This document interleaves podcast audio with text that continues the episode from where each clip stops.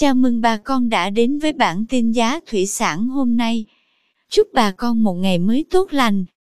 Hôm nay 11 tháng 3 năm 2022, giá tôm thẻ kiểm kháng sinh tại khu vực Cà Mau như sau. Tôm thẻ size 20 con đang có giá 225.000 đồng. Size 25 con lớn giá 176.000 đồng 1 kg. Size 25 con nhỏ giá 172.000 đồng 1 kg.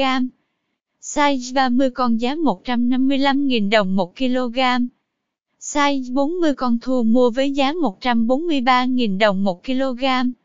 Size 50 con đang có giá 132.000 đồng.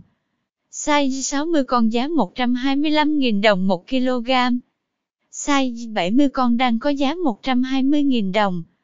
Tôm thẻ size 80 con đang có giá 115.000 đồng 1 kg.